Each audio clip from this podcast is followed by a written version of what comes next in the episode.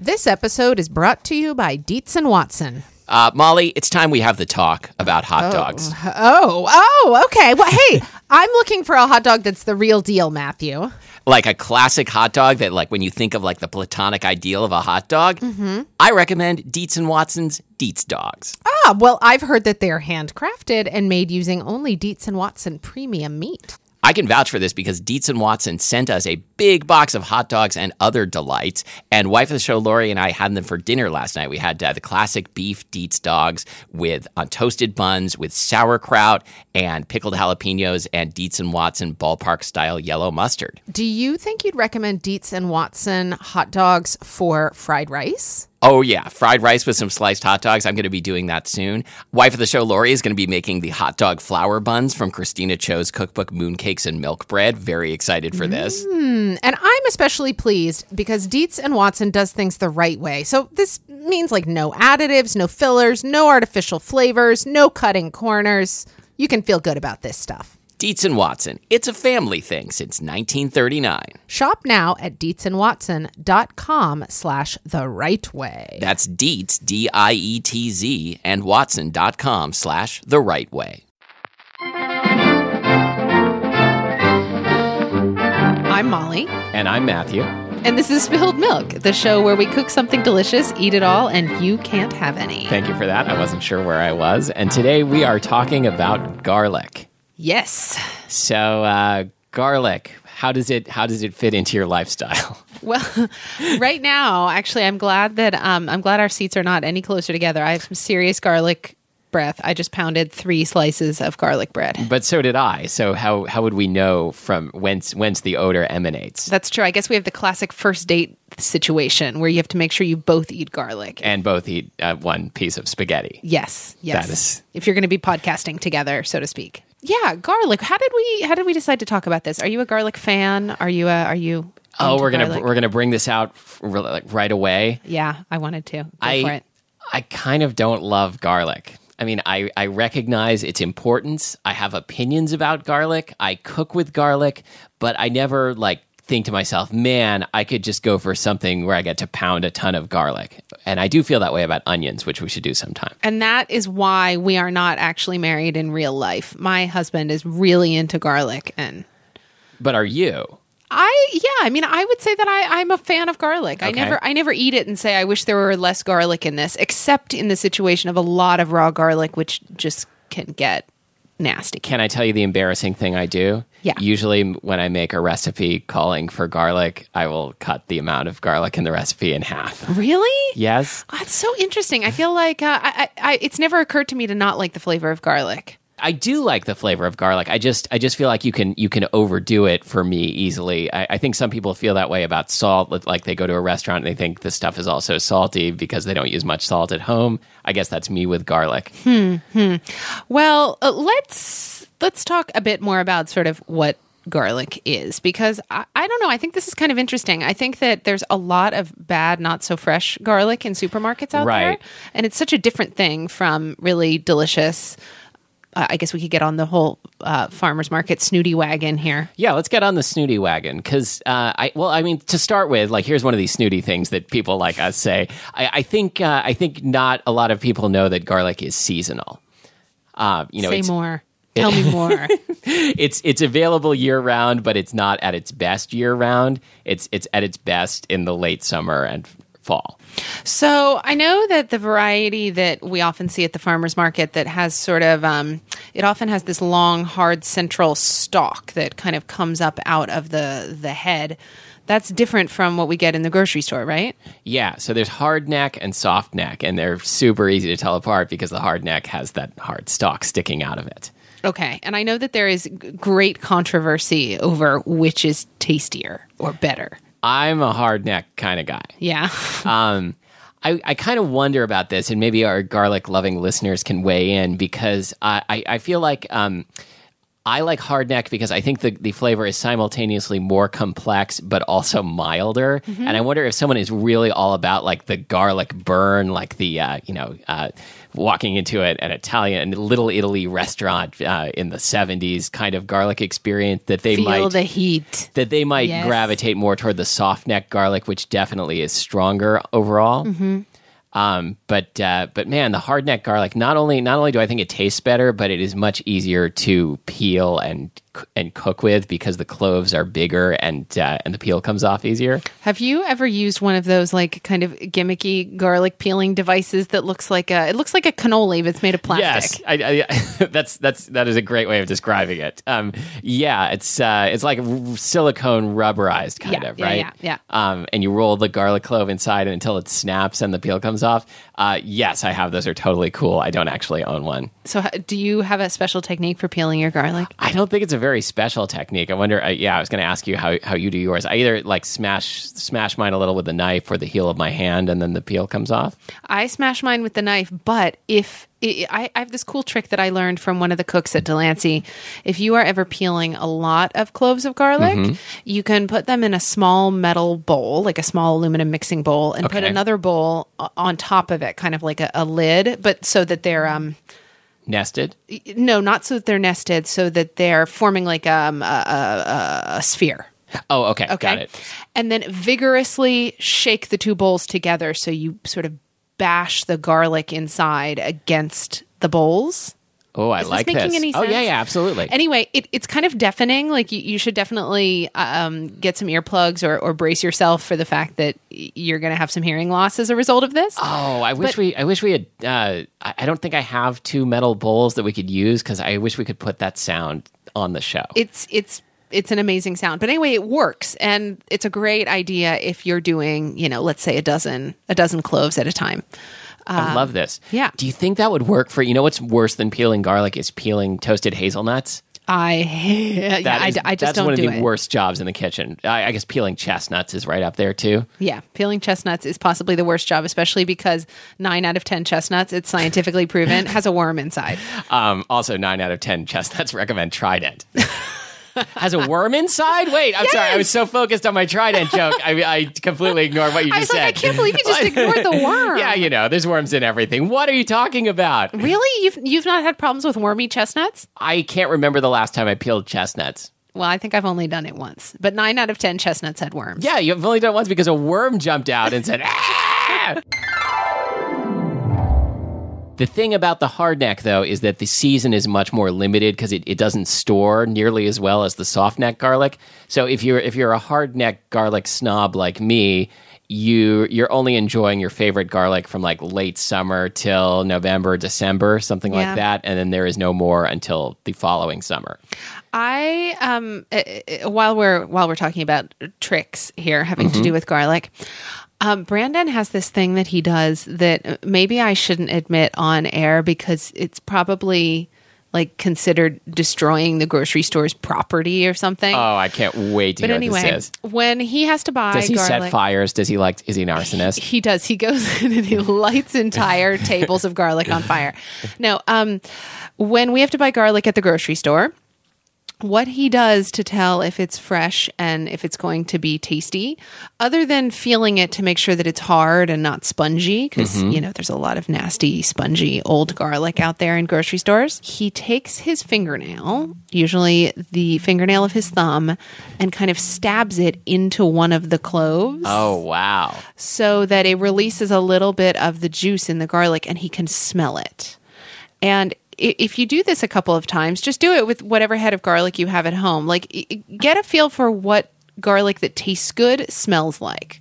I have I've never done this. You've I never like done this. this? What? It's it's probably a terrible idea because there there's probably I'm probably going to create a situation where grocery stores are, are filled with garlic with tiny little fingernail holes poked in it. oh, you really you really have have like uh, you, you believe in your own power. I do. I'm very powerful. I, I'm I'm persuasive. What what Yes. other what other kinds of like destructive flash mobs are, are you going to create here? Like go go squeeze all the mangoes.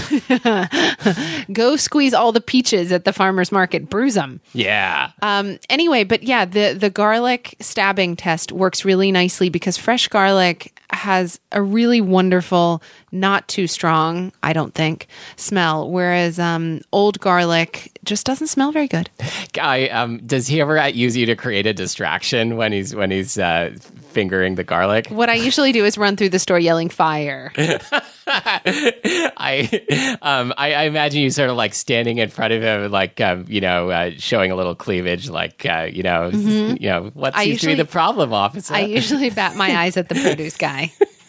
yeah. Anyway, so um, Do you have you ever bought um, pre-peeled garlic, and uh, how do you feel about this? so my dad used to buy, uh, you know, like a big tub, probably like a quart-sized tub of pre-peeled garlic, and I remember at a certain point when I had started being interested in cooking, I thought that this was a terrible idea, and and you know, scorned my father as, as only children can scorn their parents. Oh, sure. Now I feel like I don't know. There's so much yucky or you know not so fresh grocery store garlic out there.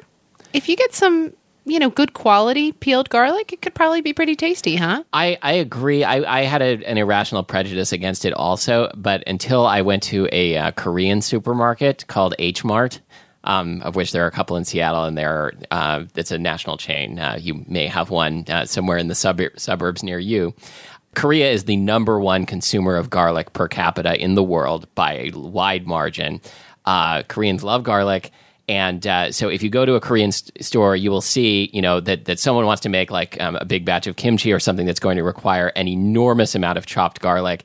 And you're not going to sit there peeling clove after clove for that. So they want a big bag of peeled garlic, and the turnover is going to be outrageously quick, and the quality is going to be really high. I have no compunctions about buying peeled garlic at a Korean store. How does it get peeled? Do they like dip it in lye? No, they um they blow uh, compressed air at it. Like the stuff that you use to clean your computer keyboard? Uh, I think Can I do this at home? no, uh, don't do that. Uh, I think like they have an industrial air compressor that uh, shoots a dangerously pressurized stream of air at the garlic cloves as they move through a sure- little chute or something. I'm, Pretty making sure this up. Alton Brown has some sort of a show about this. Like I maybe bet he he's does. tried it, or maybe Jeffrey Steingarten Maybe has done it at home. Maybe MythBusters, You know, I wonder if they use like a like a linear accelerator to do it. Do you think that they like like a particle accelerator. Yeah, do you think that they like fire charged compressed air at the garlic through like a mile long tube? I get the feeling that if you worked at a, uh, a nuclear physics lab, you would be the person who is constantly getting in trouble for putting random shit into the particle accelerator. and I would, I would, I would testify on your behalf at the trial. Thank you. Thank you. Let's uh, roll the calendar back a few months. Uh, so the best, uh, the best garlic you get at the end of summer. What about garlic scapes? Those Oh. long green shoots that you see in spring. So okay, so there's garlic scapes and there's green garlic, and I'm not sure if I know what the difference is. Do you? I, I think so. Maybe we should confirm it on Wikipedia before we present I'm just going to believe what I'm just going to take your word for it. Okay, well, from what I understand, green garlic is like young garlic. It almost looks like a, it looks like an overgrown scallion, really. But it, Okay. it- but the the bulb part of it is actually cloves, the way that garlic is. Anyway, it's it's young garlic, and it has a really really wonderful um, sort of mild. I, I think. Um, it's more fragrant in uh, in kind of a lighter way Sure. than than cured garlic. Anyway, I love to use it in a soup um, with spinach. I make a pureed soup with a lot of green garlic and some veggie broth, a little bit of leek, and uh, and then some spinach, and it is really wonderful. Finished with a little bit of olive oil, and that is one of my favorite spring things. Can we post that recipe? We can. we All can. right. Um, the other thing is, you were asking about garlic scapes. From what I understand, the you know the part of the garlic that sticks up above the ground, this kind of shoot, is the garlic scape. And it's kind of curly and it's got this like almost flower type thing at the end. And it's totally delicious.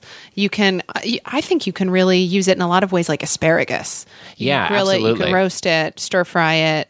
Um, yeah, there's there is a recipe that in the new uh, Fuchsia Dunlop cookbook, Every Grain of Rice, which I love. So I'm going to be mentioning it on the show a lot for uh, stir fried garlic scapes with bacon. That I, I just can't wait for spring so I can make that. Mm-hmm. Uh, and uh, yeah, garlic scapes. There, the the season they- is fleeting. Oh, wait, don't they have to cut the scape off the garlic so that the the plant will concentrate its energy on the bulb. Sounds good to me. Um, I think that's why the garlic scape is cut off. okay, great. I think. Finally, let's talk about the garlic bread we ate. We ate an immoderate quantity of garlic bread. We did. We did. We actually had two kinds, one that you made and one that you purchased at Safeway. Yes. So uh, there's uh, there's kind of a glorious tradition of, of supermarket garlic bread. I think um, there's the uh, I think glorious is a very generous word. I was I was being slightly ironic, but there's the uh, okay. So we had the frozen kind that's sold in slices, and you uh, and you uh, bake or broil the slices, and uh, they have an amazingly they, they're more Wonder Bread textured than Wonder Bread itself. They are amazingly sort of crisp at the edges and so soft and spongy on the inside. It, like the texture is actually wonderful. It's it's an amazingly well engineered food product. Yes. Uh, do they taste like garlic? Not much. No. Uh, They so also then, don't really taste like butter, and I think butter or olive oil is half the flavor of garlic bread. I think butter or butter personally. Okay. I love olive oil. I think butter is called for here. And so the, the garlic bread that I made, I took a, a loaf of supermarket French bread, the kind that uh, they, they may have at one time or may still in your supermarket announce uh, every hour or so, like, come get the fresh, hot out of the oven supermarket French bread. Uh, I cut the loaf uh, lengthwise, like, uh, you know, across the middle uh, into two halves and uh, you put on a compound butter of chopped garlic uh, and parsley and baked that to warm it up and melt it into the bread and then broiled it until it crisped around the edges and then ate it. It was fantastic. Have you ever understood the tradition of having garlic bread with pasta? No, not really. No, Um, I, I've never really understood it because I feel like when I have pasta, it sort of it fills my need for the starchy thing. Isn't there a scene in the movie Big Night where, where one of the brothers uh, says like, "Why why do you want bread with your pasta? I'm already giving you pasta." Yes, Something like maybe, that. Yeah. maybe. And then I'm- there's the timpano scene, which is the only one anybody really of needs to course, remember. yes. There's, there's also the scene where, where the guy makes the, the, the world's greatest omelet. I don't remember that part. Oh my god! I guess I have to watch it again. It's, is it Stanley Tucci who makes the omelet? I, I just can't remember who did what in that movie. Wow. Um, I haven't seen it in a long time. I may I remember the timpano and the omelet. Okay, great. Um, yeah, no, you will like like that. Uh, you know, stuff stuff gets wet all over when you see that omelet scene. Whoa, whoa. Okay, Oh, um, God. Uh, All right. Go, uh, that uh, that is that is definitely our show for this week. Uh, you can find us online at spilledmilkpodcast.com where you will find our recipes for uh, green garlic and spinach soup and uh, classic garlic bread. Uh, you can find us on Facebook at facebook.com slash spilled milk podcast um, where uh, you can uh, tell us, uh, give us, give us hell for all the terrible things we said about garlic. You can also find us on iTunes, and you can leave us a review on iTunes. Remember, that's- Absolutely. That's, the part I always say. Yes. Yeah. Thank you. Well said. Thanks. Uh, and until next time, uh, thanks for listening to Spilled Milk, the show uh, so devoted to hard neck garlic that we've been taking neck Viagra. Ah, okay, except for the fact that that's not really funny and it didn't make any sense, I think it's a great closer. I'm Molly Wizenberg. And I'm Matthew Amster Burton.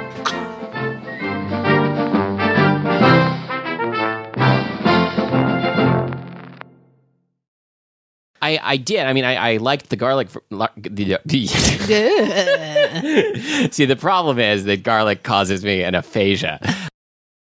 Reese's peanut butter cups are the greatest, but let me play devil's advocate here. Let's see. So, no, that's a good thing. Uh, that's definitely not a problem. Uh, Reese's, you did it. You stumped this charming devil.